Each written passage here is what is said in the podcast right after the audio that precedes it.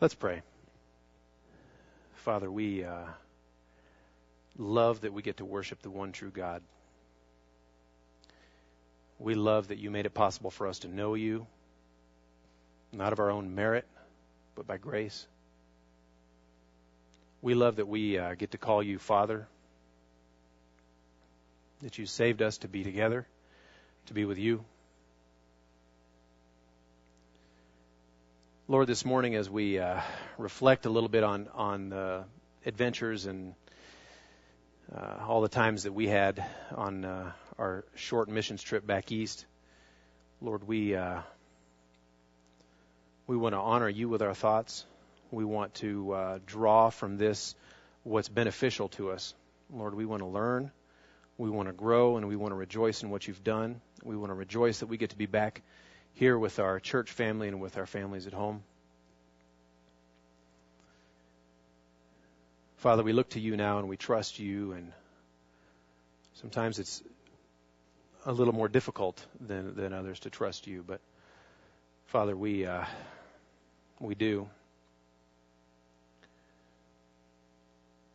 Lord, I pray that you would uh, help us to focus our, our minds and our thoughts on you, that this morning and coming away from this morning would be Christ centered, that we wouldn't be in our own minds worshiping some little um, God made out of wood wrapped in gold and, and being fed Oreos or something. Lord, um, all those things that we can become distracted by that become our own gods we want to worship you and we want to know you. And so I pray that you would be lifted up today. Pray in Jesus' name. Amen.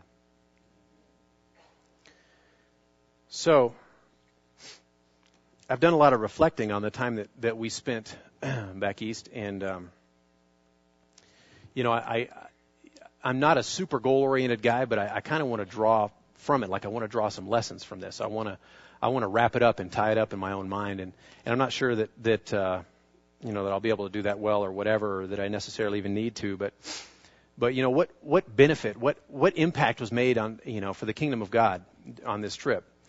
That's that's kind of the question that's been occurring to me before we went.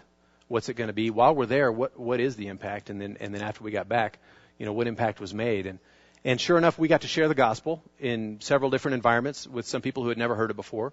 We got to share the gospel uh, in a mosque with an imam.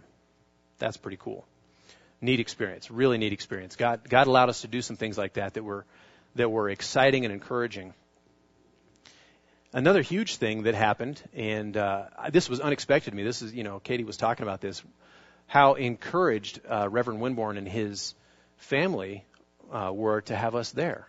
They they were in tears a couple different times, talking about how encouraged they were how important it was to them that we had that we had uh, come to see them, and how thankful they were to you guys that you would send us to be with them. They were super super encouraged, and they they kept saying it was, it was like a shot in the arm that they really felt like it kind of boosted them again and got them ready to continue on in their ministry. That's that's not always easy. It's usually not easy, and so that was a that was a huge benefit. But another huge impact, another huge benefit that, that happened from this trip is the impact and the benefit that, that happened on us, the, the people who went, from the things that we got to see. And so, how you know how how have we changed, and what what did God use to to work in our lives, and and what kind of changes have been made? And I would say that mostly, the changes that I see in myself and I see in our group came about due to the difficulties that we faced. And uh, you know, our difficulties were sometimes hu- humorous, and especially as we think about them now, they're they're humorous. At the time, they didn't quite seem like that. At the time, they weren't all that uh, humorous. We didn't laugh at them too much. We were a little bit concerned about them at times. But open your Bibles, if you would, please, to uh, James chapter one. And I was praying this week and asking, Lord, what you know, what uh, what verse can I can I go back to? How, you know, help me understand what we've gone through. Help me understand um, what kind of work you're doing in us and, and why I see the fruit that I do and what uh, what's going on here. And he he took me here to James chapter one. Starting in verse 2, he says, Count it all joy, my brothers, when you meet trials of various kinds. And a, a, trial here is any kind of, it can range from temptation to severe hardship. You know, a, a temptation, something that's going to, that, uh, you know, do, do, I, do I go after this thing? Do I do, do I do this thing or not? Or, or a severe hardship, you know, uh, like, you know, like the, the Swensons are facing. Um, difficult, difficult, heavy times. And a trial kind of fits that whole spectrum. It fits those whole thing, that, that whole spectrum there. And the question is going to be, will you trust God in this temptation, if it's a temptation, or are you going to give in to it? The question is going to be, will you trust God when things are stacked against you and it looks like you're going to lose and it really hurts? When you're feeling despair coming on, are you going to trust God? And that's the question. And so, you know, I, I look back on the trials, and I'm gonna I'm gonna list off just six six trials that I that I just pulled out of the air that I guess that stuck out to me from our trip. Six trials that we faced, and the, the first one was fundraising before we even went. When we were uh, initially putting it all together, and we found out how much it was going to cost per person, I think for me, I was a little bit excited that it was only a thousand bucks a person. I thought, hey, that's pretty good. And I told that to some parents, and I got big, big eyes from people. A thousand dollars? I don't want to pay a thousand dollars for my child to go on this trip, you know. And and a lot of people were like that. So that that was a, a trial that we faced, and we. I remember, you know, standing back before it and talking with the parents and talking with the people who went, and it looked like a big old mountain to climb. Getting over that thousand bucks to to get there, you know, to to be able to to reach our fundraising goals to pay for everything that, that we needed to pay for. It looked, seemed like a big deal. It seemed like a real big deal, and it was. And uh, that that was a trial. Were we going to trust God in that? Were we going to trust God in that? The second one was when we got to Salt Lake City, and we of course knew about the blizzard. But when we got there and our flight was canceled, and they told us, I remember Chris and I went up and talked to talked to this person at the counter, and they said, "You shouldn't expect to be in Newark before Thursday or Friday." four or five days, they told us. And we just, that can't be. We, you, that, that can't be. And that was a trial for us. And we had to come back and tell our team, look, not happening. It's just not happening. We're to, you know, we're to get there about the time we're supposed to leave Philly. And so that was a trial. Another trial that we faced that ate at us every day was our lost luggage. We had luggage all over the place, and even those who got their luggage when they were supposed to when we got to Baltimore still had to deal without uh, their luggage when we were in Atlanta. So we spent 24 hours, a little more than 24 hours in Atlanta, no luggage. So uh, the Wuth family provided, you know, deodorant for us and toothbrushes because, yeah, it's important. They because uh, we didn't have it. There, there were only I think there were two two people on the team who had uh, even a change of clothes with them in their in their carry-on bag, and so I praise God for my wife Stephanie because I was one of those. Thanks thanks to her. So lost luggage. Another one was like the conversation that, that Kim had with Johnny. That was that was a big deal. That was a real that was a confrontation with a big hairy guy in a in a, a dark place in that's very strange, surrounded by people that are very strange. That was a trial. Another one was uh, we didn't even talk about this, but when we did the relief bus, we were we divided the team up into two, and we went to to two different locations in the Bronx. Meanwhile, Chris was returning our two vans that we had rented, and he was picking up a third van, which was so we could all be together and therefore pay less. And then he, so he was running back and forth from the relief bus uh, location in in Elizabeth to drop off the the vans and then come back. And so he was doing that, and Amun was helping him for a while, and then he started riding public transportation. Then he had to go get the other van, and and then he had to find his way by himself into this neighborhood in the Bronx. Turns out the address he had was wrong, so he he, he didn't get to the right place. And uh, he was on this train, you know, in the subway or whatever, and the train ahead of it was having car problems. And so that, that train stopped, so his train stopped. And so here, here's Chris bouncing around all over New York just trying to get to us, just trying to get to us to serve with us, and, and never made it. We ended up waiting for another hour and a half after we got back to the relief bus and had cleaned up and everyone had left. I guess they were having a meeting somewhere else, but we were in the building. We were all alone in this building waiting, waiting for Chris to come back. That's how long it took for him. He was just facing frustration after frustration. That's a trial.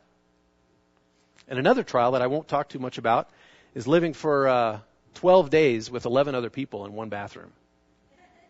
That was a trial. That was a trial. Because even when we got up to the house that was beside Amun's, we still it was it was the 12 of us and one bathroom. And so that was very entertaining. But He, he, he tells us here to consider these things all joy. And I'll tell you, it didn't seem like all joy when you had to get up extra early to take a shower. You know that, that line for the shower that, that we all have in our homes? It started way earlier. We had, uh, was Emily, was getting up at like, oh dark 30 to be able to shower so that she wouldn't be anyone's way. And we had people showering until, I mean, it was crazy, just crazy. It didn't seem like joy at the time. It didn't look like joy, and it didn't, it didn't feel a whole lot like, like all joy to us. But James tells us here that we're to mark that in the joy column when we face those trials. We're to mark that in the joy column. We're to rejoice even in those things. Why? Why do we rejoice in those things? Why should we rejoice in those things? Why are we supposed to con- consider those things all joy? Well, James continues here. He says, For you know that the testing of your faith produces steadfastness. The testing produces steadfastness. And the word testing here is kind of like um, to discern the quality of, to discern the makeup of. It's to, to see what's really there, to scrape away all the stuff that, that, that is concealing what's really there and find out exactly what faith is like. Exactly how much faith do you have? Exactly how strong is it? What does it look like? Do you have a lot of faith? Do you have a little faith? It's to reveal that. And what's the result? What's the result of that testing, the outcome? I like what he says here steadfastness. He says, You know that the testing of your faith produces steadfastness. I think the NAS is endurance. But the word is the idea of, of someone who is left behind when everyone else has been run off already. Everyone else has been scared off, and there's someone left behind. That person is steadfast. And I, I thought about different images that I could use for this, and the one that sticks in my mind the best is from the second Lord of the Rings movie. Hang with me here. Second Lord of the Rings movie, when the Ents, you know, the tree people, when they're attacking Orthanc, and they break down the dam, and so the water comes rushing in, and you have all these orcs being washed away, and you have, what are the Ents doing? They're just standing there. The water is pounding against them, rushing against them, washing away everything except for them. And they'd stand there. Water breaks against them, keeps on going. They're steadfast. That's the idea of steadfast. And that is the result of the testing of our faith, is that we're steadfast. Things, hardships break against us, and we stay there. Unmoved, unshaken, unbroken. We stay there. That's the idea of steadfastness. So looking back at these trials that we faced, that we faced, the fundraising one, what ended up happening with that? Does anybody remember the number we eventually hit? I didn't see the final result because there were still checks coming in when uh, when we were leaving, or the the weekend that we were leaving. 140 percent, 142 percent was the last count that I saw that he provided. So we saw that as a big old mountain, and he abundantly, overabundantly provided. And as I was uh, reminded by a brother of mine, even before we went, you know, when the Lord provides extra, He's usually got some purpose for it. And it turns out He showed us why He brought in 40% extra because we needed it on this trip because of all of our detours and delays and all that kind of stuff. We trusted God through that and we prayed and we worked and we did all that we could, but we believed that God would make it happen. And He did. We prayed and looked for what God was doing when He told us, when, when they told us, when Delta told us, you're going to be four or five days late getting into Newark the first thing that we thought was just we were shocked. Four or five days. I don't want to stay. You know, why not just we could have family drive up to Salt Lake City and drive us home, and it would, you know, we'd still save time. That's, you know, it's ridiculous to think of think of staying there in the airport or whatever for four or five days. But we looked for God in it, and we prayed, and we trusted that He had something going, and we we didn't know what it was. And we looked for opportunities, and we made phone calls, and we got other people involved, and and and made one plan that ended up we ended up setting that aside, and Chris texted me at 3:30 in the morning and uh, said, "Wake up, we got to make a decision." And he had just thought about another plan, and so I'm on. The, you know, it was it was crazy, but God was doing stuff. He was doing he was doing things. We expected that He would do things. We trusted that He would do things, and we prayed that He would, and He did. And it's interesting that they told us four days, and God got us there in two days. I was pretty happy about that, pretty stoked with that. And our plan, our original plan, completely skipped the South. I mean, we weren't going to go to the South, right? And instead, we got rerouted down through Atlanta, and we got to hang out with the Wuth family. We got to hang out with uh, former missionaries from Parkside. It was really, really a neat time. It was a neat time to be ministered to by them, and they took it as a huge joy. They were so excited to be able to minister to missionaries from Parkside because they had been missionaries ministered to bar, by Parkside. They were so excited to be able to give, and they went to Walmart and came back with bags full of toiletries and all kinds of stuff. They put us up, they fed us. They, it was great. It was really a wonderful time. It was really neat. The whole luggage thing, not not having our luggage for all those days. Some people didn't have their luggage for the entire time that we were in Philadelphia. For the second half of the trip, it finally showed up, and so we were we were looking. We were asking God, "What are you doing? What's you know what what's the deal with this?" And and it, it wasn't all easy. I mean, it's it's kind of comical to think about it now and to think about you know, guys who haven't showered for a couple of days or they're wearing clothes. Even if they have showered, they're wearing clothes that, that, that they've been in for a few days. And I mean, that's kind of funny to laugh about. But we had a team a team member who had a broken toenail, and uh, and she had she had stuff in her luggage to take care of it, and she couldn't get to her luggage. It wouldn't come, wouldn't come, wouldn't come. And here she's hobbling along, you know, and she she needs to she needs to dress her toe, she needs to do some different things. She couldn't do it didn't have access to her medication because it was in the luggage that was supposed to be there at the same time we were. So I mean, it's more more or less difficult, but it's really interesting to see how uh, what, what sort of things were brought about by that. We saw people opening up their luggage and sharing with each other. Here, you need some socks. You need some, you know, sharing with each other. And then this family from uh, from Woodbury, New Jersey, opens up their wallet and says, "Okay, you guys have eight people who don't have your luggage yet. You need some changes of underwear and things like that. Here's 25 bucks each that you guys can just go shop. And so 200 bucks they shelled out so that so that our people could go shop and provide for themselves. It was a really really neat opportunity. So that was the clothing. He never gave us well, it was a long time before he gave us our our own clothes back, but he gave us money to buy new clothes. It was pretty cool. And the the lesson with Kim, I think we we talked about that quite a bit when she was talking after she had talked with Johnny and we had seen the impact and whatever. There was a lot of benefit, and we trusted that there would be benefit. It was just a while before we saw it. And then Chris running around all over the Bronx, trying just trying to get to his team, and uh, I still don't know why why that happened. He he ran around all day long, and we were praying that he would have opportunity to share with people on the train on his last train ride, we thought, Lord, give him something to make the day worth it. Give him something. No opportunities on the train ride, so he took a nap instead. And I thought that was that was a that was an excellent use of his time. But we were trusting and we were looking for God's reason, and we trusted that He had a reason for what He was doing. That's steadfastness. Hardships breaking against you, and you stay. And the bathroom situation. What was produced in us because of sharing one bathroom amongst 12 people? I have no idea. I, I really don't. I don't have any idea. I was going to speculate, but I, I didn't want to. So what's what's the end result? At the end of all of this, what's the end result that, that happens? And I want to finish up with this.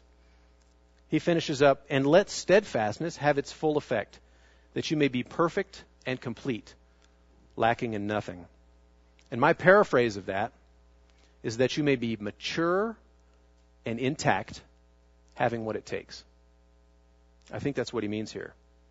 Having, having what it takes to face these adversities and to press on in the Christian life, not battered about, not beaten up by life, but pressing on steadfast. When those things break against you, you're going to continue trusting no matter what. You're going to stay there. And you grow in faith and maturity and completeness the more of these trials you face, the more complete a Christian you are. And the more trials you can face in the future and stand against them, stand steadfast. So we're to consider it all joy when we meet trials of various kind because God uses them to bring us to maturity and to completeness. He uses th- those trials to equip us, to make us into the kind of Christians that He wants us to be, the kind of steadfast, God trusting Christians that we all want to be and that He made us to be. So our team was actively on the lookout while we were on this trip. We were looking out for God, trying to see where He was going to join us, trying to see in these hardships and when they come up, what God, what's God going to do? What's He doing? And we were looking out for those and we were watching them and we were ready to identify them. We were ready to pray about them. We were ready to look and see the benefit that God would bring from these trials. And then we come back here. Are we not going to have trials now because we're not on a mission trip? The deal is that we were just so specifically looking because we were there, because we were on a specific mission as we saw it for God. We were on the lookout for those things. They're still going to happen. They're still going to happen. So you guys were back here. Did you guys not have trials while we were gone? Of course you had trials. You all had trials. They, they all went on. Well, what I want us all to be able to do, and, and speaking to my team here, and you guys were supposed to amen me the whole time and talk to me the whole time and things like that. All right, that's better. That's better. What I want us to remember, team, and larger team, is to be on the lookout for those things and identify them for what they are tools that are going to be used by God to bring us to greater maturity. That's what they are. They're going to happen anyway, whether we make use of them, make benefit of them or not. Let's pray. Lord God, thank you that uh, you give joy in the midst of difficulty. Lord, and we, we laugh about the things that uh, that we did and and uh, kind of laugh at ourselves for our silliness and and um, remember fondly delayed flights and rerouting and all that kind of stuff and laugh about it now. But but trials aren't always like that. You, you, you don't always get to the point where you can laugh at them. But Lord, you, you can give joy in the midst of them. You can give joy. And we, for our end, are to rejoice in those things, in that we know that you will use them to work in our lives to mature us. So keep that in mind. Keep that in mind this week. Think about those things. Remember and keep an eye out for what God is doing. Amen.